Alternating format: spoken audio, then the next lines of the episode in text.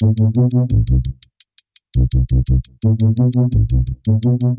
you. Welcome to the Building Resilience Podcast, a show where we explore the world of sport and deconstruct the tools and ethos of world class athletes to create growth and optimize business. I'm Noel Allnutt, the Chief Sales and Strategy Officer at Sekuro, and today I'll be talking to former professional rugby league player Anthony Minichiello. Through the power of persistence and a hard work ethic, Anthony was able to maintain a heroic presence on the field. When faced with serious injury, he had to reassess his lifestyle and develop new strategies so he could bounce back into the game. When moving from sport into business, he's able to apply these learnings into his successful sports and health business, MiniFit. Building Resilience Podcast. Anthony Minichiello, welcome to the Building Resilience podcast. Thanks, guys. I appreciate you uh, having me on. Oh, it's our pleasure. Um, delighted to have you on there. I've been a Roosters fan for a, for a long time since I landed in Australia and was living in the eastern suburbs and been following your career. So it's uh, it's awesome to have you on the show today.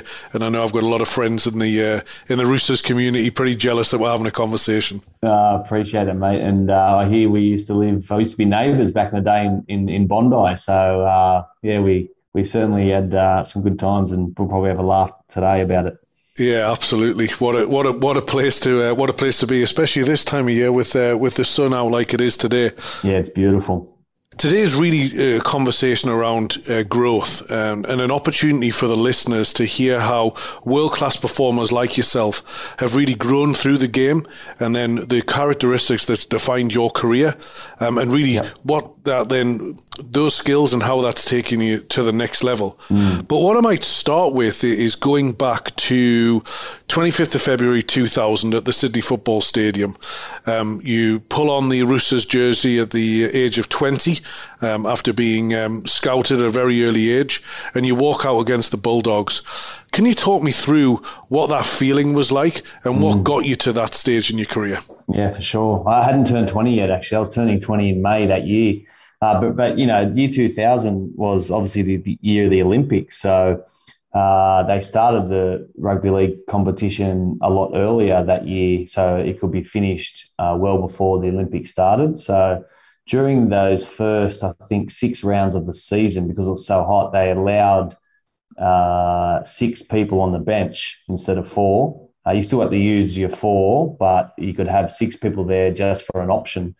And I, I think it was around four or five or whatever it was. I got an opportunity to be on that six-person bench, and uh, that game that you just talked about uh, was the Bulldogs game. Uh, was my debut, but I only got on in the last ten minutes of that game, and we got beat. I think convincingly that day. So the the game after, when Graham Murray, our head coach, come to me and said, "You're starting right wing," uh, that's the the that's what I really felt was my real debut because I had the whole week. I knew that I was playing first grade, and I'm playing the whole 80 minutes. So I remember being in the sheds, and you're just nervous, you know, like you're 19 years of age but you look around and you've got these senior players like Quentin Pongia, Harden front rowers, you know, uh, Brad Fittler and Adrian Lam and all these guys that have been played Origin and playing for Australia. And it was, uh, I think it was Freddie who said, mate, you know, no need to be nervous. You're, you're here for a reason. You've been in good form. It's the same game. Just go out there and play your game. And uh, that was it. Yeah, I think my first touch, I ran out of the in goal and um, got out and, and the, you know, the, the, guys were just going, yeah, yeah, yeah, Min, well done. And, and that was the start of my career. I remember just uh, walking out that day to play that game was, you know, I had the whole family there watching and it was a um, definite special moment that you don't forget. Yeah, what a special time to uh, to to put on the jersey and, and, and kick off at a young age, and having those people around, like you say, like Freddie Fittler. A lot of the commentary that we have on on this show is around people who have offered advice, critical people in people's careers at, at the right time, and just sometimes those simple words of wisdom uh, to mm. to calm the nerves or set the tone uh, for what can be the next game or the next season or or, or a full career is uh, is so vital. Yeah you played 302 times for, for the Sydney Roosters, scoring 557 points. That is no mean feat. Um, you're a legend of the game and a man who only played for, for one club. Can you talk me through your Roosters career and what are the key highlights from that career? There's so many of them. I'd love to hear the ones that really stand out for yourself.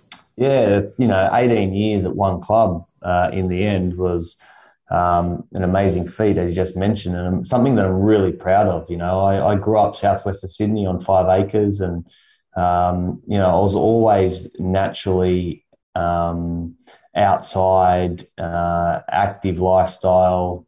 Uh, just because we lived on on those five acres, you know, out riding bikes, riding uh, motorbikes, and chopping wood, and you know, my first two main sports before rugby league was gymnastics and and little athletics. So I was a long distance runner and a, and a gymnast. So those two sports really created a good foundation for me to move into uh, rugby league. And you know, we had my mum's a pretty good cook, so she, we had lots of um, you know chickens and eggs and veggie patches and cows on our on our land, and we used to have whole food nutrition upbringing uh, without even knowing how good it was actually for us it was just what we did because that's the my Italian background. That's the Italian culture. You know, if you got the room, grow and cook your own. So we had a great upbringing as as kids. My younger brother, younger sister, and I got signed pretty early at the Roosters. I was in year ten uh, at school, and I remember getting signed for, on a two year contract to the Sydney Roosters, and I was like, yeah, this is it. This is, I'm going to be a you know, rugby league player now. And my dad and my parents, who sort of drilled into us at a young age, um, you don't get anywhere in life without a good, strong work ethic. He said to me, "Yeah, yeah that's great, but you need to either finish year eleven and twelve, or go get yourself a trade while you're playing rugby league." You know, he gave me that option, and I uh, took the second option up. I um, got myself a trade in, in cabinet making or shot fitter and detail joiner, and um, I, you know, for, for the next three years, I worked out uh, Austral, which is a bit further southwest of where we lived. And I travelled into the city to train every night. So I did that for three years in a row. So you get up early, go and work, and then you, you train all night. You get back home, have dinner, and you do it all again for five days a week. So that gave me a good foundation of uh, of a strong work ethic to um, build build something on. Uh, and then, yeah, I was, you know, I had three years in lower grades at the Roosters and, and, and got my shot um, in the year 2000. And uh, where it really sort of kicked off was when Ricky Stuart come to the club and we won the premiership in 2002. I was on the right wing and I was naturally fit and I really wanted to get my hands on the ball a lot more. And um, he said to me, look, our uh, Luke Phillips had just retired, our fullback the year before, and he said, "I'm thinking about switching you to fullback, or I've got Justin Hodges, um, either option." I said, "I'll oh, give me first crack."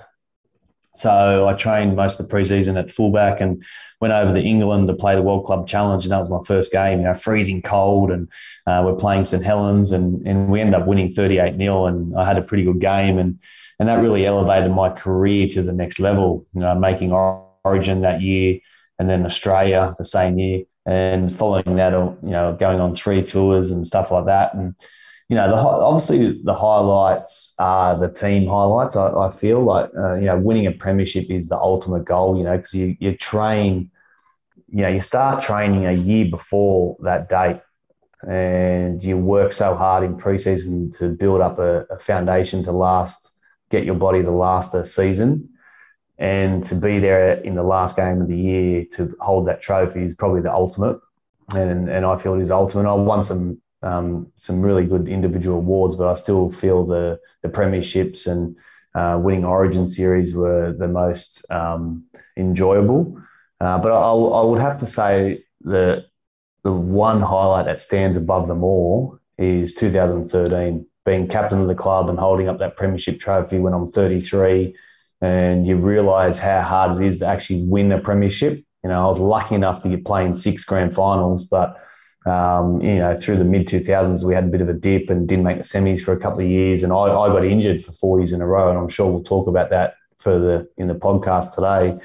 Um, so it's you, you really uh, start to realize that you know professional sport you you don't win every year. There's so many other good teams, so many other good players.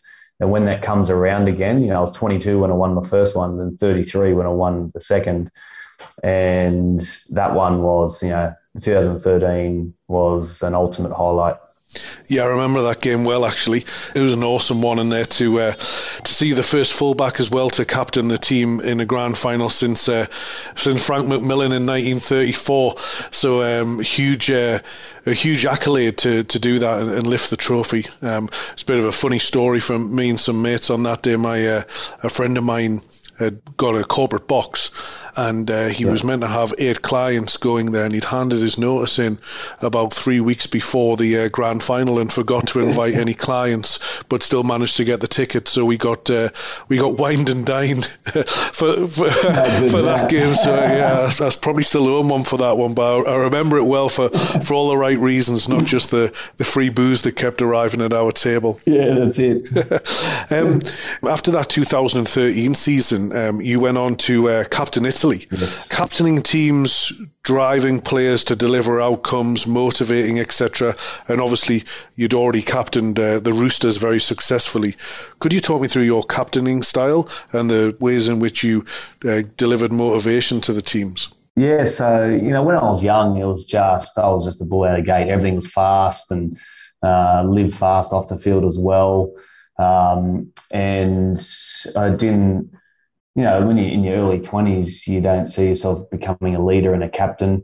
But, you know, when I went through uh, my injuries, you know, 2006, 2007, 2008, 2009, four years in a row, that's when I sort of started to evolve. I started to educate myself. Um, I started to de- develop a, uh, a, natural leadership in in that way. So, uh, you know, for me as a leader, it wasn't, um, you know, yelling and screaming and, and whatnot it was, you know, obviously um, a, a, bit of talk, but you know, leading through your actions, consistent actions is a big one. You know, being consistent in uh, professional sport or being disciplined is paramount. You know, you need to, um, you know, come in the training and do your prehab before your weight session or making sure that you're doing your extras and you know, your video work and and you know not just for one week because you had uh, an average game uh, do it every week. And then people start to see that type of culture. Uh, you know when you set we had standards uh, upon ourselves that that we set um, just little things like you know we we make sure that you put your weights away every time you finish your weight session or you, you take your strapping tape off. You just don't throw it on the ground for the guys to pick up. You do it yourself. Make sure you throw it in the bin. You know we had a, a rule that when we had um, massage and recovery that we weren't on our mobile phones. It was purely a recovery point. So you're not preoccupied. you that's re- relaxation time. And we, we had to make sure that we held each other accountable because you know, sometimes someone grabs their mobile phone or doesn't put their rubbish in the bin and and we as a leadership group and myself as captain, we've got to make sure that um, we hold each other accountable when something does go wrong. And so that they're little things that really develop into a winning culture. So making sure that I was on top of that each day was paramount. Uh, and then making sure that, um, you know, as a fullback for me that I'm out there doing my extras. And if the, a senior player's out there doing the extras, and more more than likely a young kid's going to come out and, and do some catching with you, or you just go, you, you, you say, yeah, come on, mate, let's go, let's do some catching for, as a young winger or young fullback that's coming through. Um, you pull them with you. Um, so the style, it was, I suppose, a natural style, but it was all about holding each other accountable to the standards that we we we set, and that was the players. You know, we get into a room at the start of the year, and our coach sort of leads a direction, but we come up with the standards. We come up with our trademarks that we want to live by for that year, and then it's up to myself and the leadership group and all players to actually um, make sure that we're driving those uh, standards that we did set those standards are so important, and likewise the consistency. Uh, as you mentioned in there, everything that you do, you, you want to do that repeatable and be accountable for that repeatability and making sure that, like you say, you're the you're the last one on the training ground doing the drills, leading by example, um, and not just doing it once, doing it many times over and over again. Mm. Did you have any habits or rituals that were unique to Anthony Minichiello? Uh, you know what? I, I, I, wasn't a superstitious guy, and I'm still not, uh, but my wife is, and you know, um, she always made sure that I wore red speedos every game because apparently in the uh, Italian sort of culture, it wards away the evil, or you know, you, so you don't get injured. So that was quite funny. So I wore them for her. Um, but lucky, you know, we had uh, red speedos anyway, Roosters ones, so that was all cool. Um, but no, no rituals at all. Um, but you know, I would I would always go into a game confident if I've done the work, the hard work. So that mean that means doing the training that the coaches provide you each week. But for me as a fullback, I needed to do extra catching, high balls, low balls uh, every day. After every after every field session, I would catch. Now, some field sessions I would um, be tired and a little bit sore so I'll get, I'll set myself a target of just doing 10 catches, 10 high balls, 10 low balls, and I'm out. Go do your recovery. But on other days when I'm feeling good, then I'll just repetition, catch, catch, catch, catch, catch. And what what I was training is all the muscle memory stuff. So when you get into a game and it's 80,000 people yelling and screaming, you can't hear anyone, and that ball goes up. Now I've done I've done this a thousand times. It just becomes automatic. Um, so that that was the physical prep that I needed to do each week. And then on the other side, which is 50% of your as a sportsman now, is mental prep. So I would always visualize my game. Two, two, three days out, visualize how I wanted to play, um, visualize being fatigued, but pushing through that fatigue barrier. Um, you know, amazing plays, you know, scoring tries. You just dream big, right? You you you you visualize it all. Uh, and towards the end of my career, that visualization turned into more meditation. So your body's in a much calmer state, and you think clearer, uh, mental clarity from all that. So that's that that was my preparation each week was the training coaches provided us, then the extras of lots of catching, and then the visualization um, was what I had, what for me, what I had to get ticked off each week to feel confident. And if I tick those three things off, training from the coaches, my extras, and the mental prep, uh, I would always go into a game confident that I would play well. And if I didn't do one of those things, then that creates doubt in your mind. And when you got doubt in professional sport, things happen at lightning speed.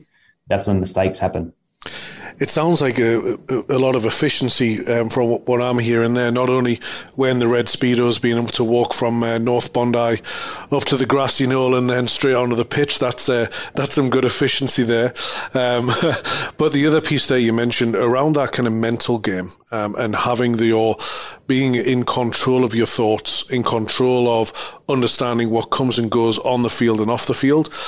A lot of the a lot of the themes of the conversations we've had with other elite sports people, such as Simon Katich and, and Matt Dunning and, and Shane Lee over the last few weeks, um, it really sounds like there's a theme, and I think that might, might just be a sign of the times, where they started off very much on the, the physical aspect of the game um, in the early days, kind of coming through in the in the in in, in the late '90s and, and 2000s, but really more specifically in the in the last few years that real shift towards the mental part of the game um, and how we switch on switch on those brain cells to to deliver uh, significant uh, impact uh, to the uh, on on the sports field. One of the other areas around that is obviously the the mental game around coming back from setbacks um, and you've had some significant injuries, um, and resilience has been something that's defined your career playing for New South Wales on a on a Wednesday, backing up for the Roosters, playing through injuries, having to go through some serious operations in order to get back on the field. Let's talk about that resilience and, and, and what really defined your recovery from these injuries that allowed you to then continue your career and continue the growth within that. Yeah, for sure. Well, I think, you know, in any type of adversity, it's when you, your true character comes out. You know, when things are going well, everything's flying and everyone's happy, and you know that's that's all easy, isn't it? And I found that in the first six years of my career, I, I never got injured. And I was making grand finals. I was playing for Australia. I was playing for New South Wales. I was winning these awards. Everything came easy to me because I had a really strong foundation of where I grew up and the food that I ate. Um, but you know, I, I soon I, I soon uh, whittled that away because you know there's a huge drinking culture back in the early 2000s. We'll drink all weekend, train our butt off, and play arguably the, the, the toughest contact sport in the world every week. And, the cycle just kept going like that: drinking, training, playing, drinking, training, playing. Um, so my body started to deteriorate um, from the inside out, basically. Um, two bulging discs in 2005, but played on through needles and cortisones and whatnot and um, all that type of stuff. And then in 2006, uh, you know, the disc just ruptured. It had enough because I wasn't providing it the right nutrition and the right recovery. And, you know, at, at that point in time, I played more games than anyone in the three year period. And I was only 88 kilo, small compared to these other guys that I was playing. So I thought, you know, I'll, I'll, get this operation, one of the first in the league at the time. I'll take the rest of the year off and come back bigger and better in 2007. So I did that. And by then, you know, the, the operations in our keyhole with back injuries, but mine was a big incision back in 2006. So I still had lots of scar tissue and lots of uh, pain that was centralized in my lower back. I started taking anti-inflammatories daily, you know, morning and night, morning and night, thinking they were helping me. Um, so 2007, I only played 10 games. I played uh, 10 games, got back into the blue squad. And, you know, we were in camp for game two, and I literally just get out of bed and put my socks on, and I hear this click in my back, and I, my back goes into full spasm. And uh, I have nerve pain running down the opposite leg this time, which I had previous to the year before. I had to get ruled out of that game because I got stuck on the floor for a couple of hours. And uh, I go in and get another operation on the disc above because the disc above ruptures. So now I've had two back operations, 06, 07. I'm preparing for the 08 season, and I only played, I think, six, seven games. And I twinge a, uh, I thought I pinched a nerve in my neck. I was just on the bench press pushing out a rep. And I go out and play that game. And towards the end of the game, I squeeze the water bottle to get the water out, and I, my wrist just caves in. I had no strength or anything in my fingers, in my wrist couldn't get the water out of the bottle. I thought that's whew, that's strange. What's you know, finish the game off, tell the doctor, and he said that doesn't sound right at all. Now, MRI um, comes back again, and I had a significant disc bulge in my C5, C6 vertebra up in my neck, and it, you know it was showing one millimeter away from my spinal cord. You know, any type of hit could put me in a wheelchair. So that really um, sent the shockwaves through the body. And I was thinking, you know, what the hell is going on with my spine? You know, I've had two back operations. I had a smaller disc bulge in my mid back, and now I've got this huge disc bulge in my neck. What the hell is going on? So again, you know, I'm seeing surgeons and up at St Vincent's Hospital now for the last three years. I know all the doctors up there, and they MRI my whole back. And the surgeon just looks at me and said, "I think you should um, maybe find a new career." And I was like, "Why is that?" And he said, "Look." All your discs here are black. You know, in someone that's got a healthy spine, they should be white. You know, they're your cushioning system for running, sprinting, grappling. Yours are all dehydrated. This is why they're black. This is why they start rupturing and bulging out. And I said to him, I said, Well, how do you fix it? And he had no answer for me. And I had access to all the best doctors, best specialists. And they were saying, you know, it's pretty hard to rehydrate a disc again, let alone all of them. Yours are all black. And that, that was the news that was handed down at, at that time in 2008. And I was pretty lucky that I met my wife, Terry, during this period. And she was always pushing me to go find answers. You've got to find out the reasons why this is happening to you. Why is your all your disc black compared to someone else that isn't? Why, why, why, why, why? So I went on this quest to try and find out what was going on. Like, you know, conventional, holistic. I was seeing everyone. And, you know, I've ran into um, a guy who's good friends of mine now, Aaron McKenzie. You know, he's got a, a training studio called Origin of Energy. And I went to him and he said, You can repair your body if you're willing to make some sacrifices in your lifestyle. um, start uh, eating better, and your body will repair itself if you give it time to. So I was invested in that straight away. So I started working with him once a week, and um, you know I started to take some of these training programs back into the Roosters gym, and they'll let me do what I wanted at that stage because even the Roosters didn't know how to fix my spine. I was still on contract for another year, so I started to feel a little bit better, and I I was rolling around. This is 2009 preseason now, and started to feel a bit stronger in my core and my spine. And it's round two down in Canberra, and I do all my ligaments in my ankle, syndesmosis injury, uh, and a spiral fracture in my fibula uh, up, up under my knee. Uh, it was a big rotation injury. I thought I broke my ankles. I heard a huge crack, but I had a spiral fracture plus all my three major ligaments that hold the tibia and fibula together all ruptured. So I'm out for another 22 weeks, I think it was, and I was coming off contract.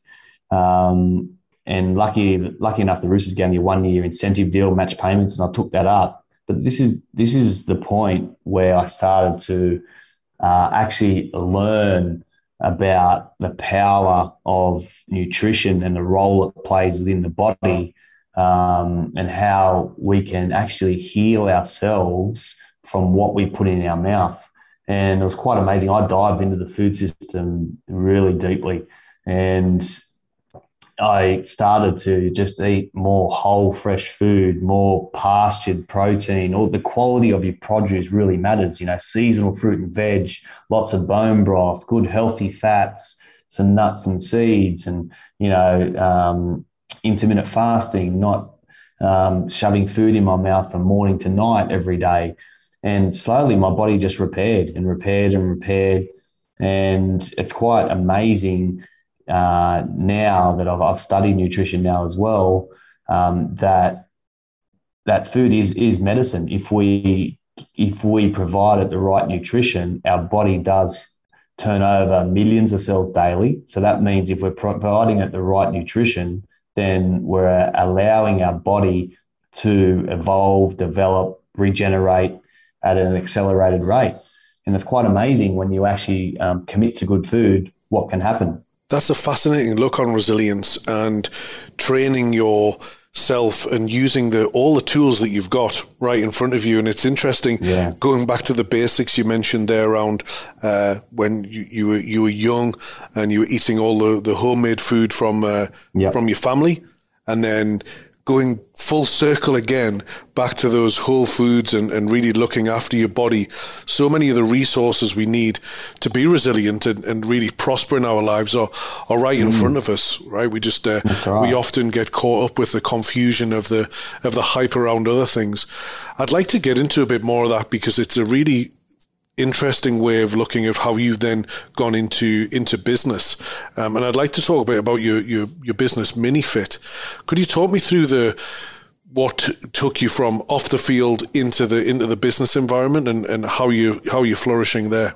Yeah, so you know, through my injury period, where you know I've sort of through that period, I I got my level one and two coaching license. I got my level one strength and conditioning course done. I had cert four in sport development um, you know, first aid. I went and did some courses um, and started to uh, educate myself a little bit more. Um, just finishing up uh, nutrition at the moment to be uh, a qualified nutritionist as well. So I I had a, a look like what happens if I don't come back and play football? What am I going to do? I didn't want to go back and do cabinet making. So I, in 2010, I just registered the name MiniFit and I, I, always loved working with kids when the Roosters did their holiday clinics and, and all that type of stuff. So I registered the business, MiniFit, and in 2012, I um, got someone to help me out. I was still playing, and I had a couple of schools that I'll go into and run PE programs for them. Um, and that was going um, well, but I was still playing, so I found it hard to uh, jump into it wholeheartedly, but I still had it there ticking over. And then when I retired in 2014, um, I started running holiday clinics for the club industry. So RSLs, bowling clubs, and leagues clubs. So every school holidays, I'll go out to say Wentworthville leagues or Mounties and and run a day for primary age kids, five to twelve year olds, uh, and that's ticking over really nicely. And then I um, reconnected with a former teacher of mine uh, in primary school, and he was coming back from teaching in Hong Kong, and and uh, and was looking for some more work. And I said, "Oh, I've got MiniFit," and he goes, "How about I align your five principles, which is you know exercise, nutrition, hydration, sleep, and screen time, which I talk to the kids about, how to grow up healthy and strong." And I'll align your program to the New South Wales PDHPE syllabus. And I said, fantastic, let's do it. So we started rolling that out in schools, um, really out southwest, and it started bubbling away. And I started working with about 15 schools out there. And uh, then obviously COVID hit, so you know we weren't allowed to go into schools, weren't allowed to do my holiday clinics. So uh, I had to sort of switch and evolve the business quite quickly. And I bought a platform and started doing online fitness. So you can train with me. I'll do 10 to 20 minute body weight workouts, HIIT workouts uh, where people can just train in the comfort of their own home and pay $29 a month and they get an on demand um, section where there's lots of videos, lots of different workouts, or uh, train live with me every Tuesday and Thursday afternoon. Uh, and then uh, the first part of COVID sort of dwindled away, and I got back into the schools. So now I've got a couple of different arms to the business, and especially the online fitness, which I didn't have, um, but that came along because of COVID. Um, so, you know, we've got a big, you know, 2022 planned with lots of schools booking in out, out southwest. And I want to sort of start to grow that business a lot more where we, we're running PE programs for uh, lots of schools, uh, which outsource their physical activity, which is great. So there's a nice pathway of growth there. And, and then the online fitness is going to is to stay around as well because I enjoy it. I get my workout in, uh, but I get lots of people um, uh, subscribing, which is great. Now, congratulations. What an awesome way to give back to the community whilst also building a successful business at the same time. You mentioned there the COVID and uh, the setbacks that you had from there. What would say your biggest lessons been uh, from building a business? Yeah, there's yeah, that's it's it, you know I'm, still learning myself. You know, the, to run a business. You know, I didn't do it. I didn't go to uni. I didn't uh, study business at all. But you know, just I listen to a lot of people that um, that have been in business a lot and always grab advice and um, and you know, it's something that I'm really passionate about: health and fitness, you know, and nutrition. So I think it's it's it's just my life. I love it, and if you can find something that you're really passionate about, um, then you're always going to succeed. I reckon, uh, and that's that's you know, it's a hard that's a hard thing to do because you know you asked most people, do they really enjoy their job? I reckon eight out of 10 would say no. they hate it. Um, yeah, it's sad, yeah, really, isn't yeah, it? It is. It, it's sad. So um, I've, I've been fortunate enough that I actually um, played a professional sport, something that I loved to do for 18 years with the Sydney Roosters. And that gave me a platform to actually start my own business. And it was, it was actually through my injuries that I um, had the idea, you know. So a lot of people ask me, oh, that must have been a dark time, four years in a row, those injuries. But, you know, that's that's now my story. That's why I've got MiniFit. That's what I why I'm so passionate about nutrition now. Um, it's because I've went through, I've got lived experience with with all that stuff, and um, now I've, I've directed my new passion into into MiniFit because it's it's very well known that when you finish professional sport and you've been at the, the heights that uh, people get to, it's really hard to emulate that, really hard to find another passion in your life, and people struggle. And I'm been pretty fortunate that uh, I've got a newfound passion in, in health and fitness and MiniFit now. What advice would you give to aspiring people across business and sport? Well, as I just mentioned, is to try and find something that you actually love doing um, and then if you if you do that, if you're fortunate enough that you find something that you love, then it's never going to be like it's never going to be a job. It's never going to be oh, got to go to work today. You know, I I love coming to the office and working on something new on the website, or going to do a workout, or going to run a kids program out the school. That's all fun to me. You know, so if you find that passion, then it's really not a job. It's just yeah, it's just your life. You know. Um, and for me, it's now that I wasn't much of a learner at school, uh, but now I just love listening to audiobooks and podcasts and and and learning uh, more about nutrition, learning more about health and fitness, and and and so you always have to evolve and never stop learning. That's that's um, one big thing uh, for me is to just keep evolving and and sort of don't stay the same and think you know it all because I don't, and probably no one does either. Yeah, thank you. It's uh, it, that's again a very common theme: is do what you love, do, do something you're passionate about, follow that dream, and and you will succeed. And it and it's difficult, right? In society, we have other financial pressures, we have social pressures mm. to try and break that down in terms of doing something that you're really passionate about. But there is a journey you can go on, and, and I feel listening to, to people like yourself who've done that through hard work and, and having their own ups and downs and, and really um, really achieving uh, great things post that can can offer some. I think persistence persistence is key too. Like just persist. If you if you know that you love this or you love something that you're you're studying or you want to do or make turn into a business, I think persistence in anything anything in life um, is is paramount. You know, you you listen to guys that are very successful. There's even movies about it that you know they just persisted and persisted and persisted and persisted, and then bang, you know, it all comes flooding in. Where some guy might persist and then uh, they give up and they change and they didn't persist long enough or hard enough just for their for their goal, you know. And it happens so often where you see the the person who just gives up at the point in time. They don't realize mm. it, but they're so close to breaking through that barrier yeah, to get to the right. other side. And then the people that just keep going and going, it might not happen when necessarily they want it to happen, but it does happen in the end because they mm. because they never give up. Yeah, for sure, definitely. And the final question we ask everybody who comes on the show: Could you define resilience for yourself? Uh, yeah, look, I, I think we we just we've spoken about it already. It's it's never giving up. It's having persistence. You know, like it, everyone's going to have ups and downs in life. You can never have a linear line that's continuing to go up and up and up. That's just not the way life is. Um, there's adversity, and I think through adversity, there's always opportunity. That's that's my thought pattern. Is positivity.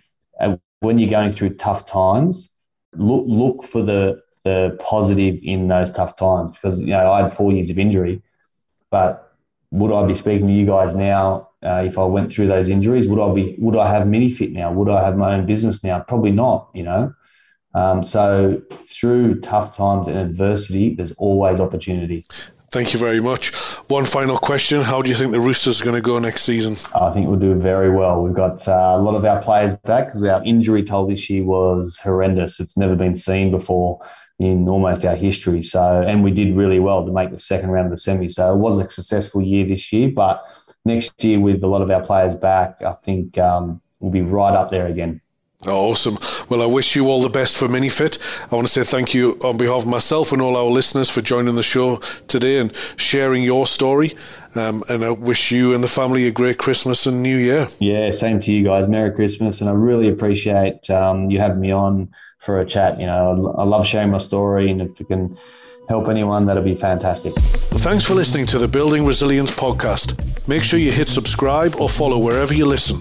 Thanks to our guest today, Anthony Minichiello. I appreciate your time. And thank you our sponsor, Sekuro. Sekuro, trust tomorrow. If you'd like to know more about me or Sekuro, you can head to sekuro.io. This podcast was made by Afternoon Sport Group.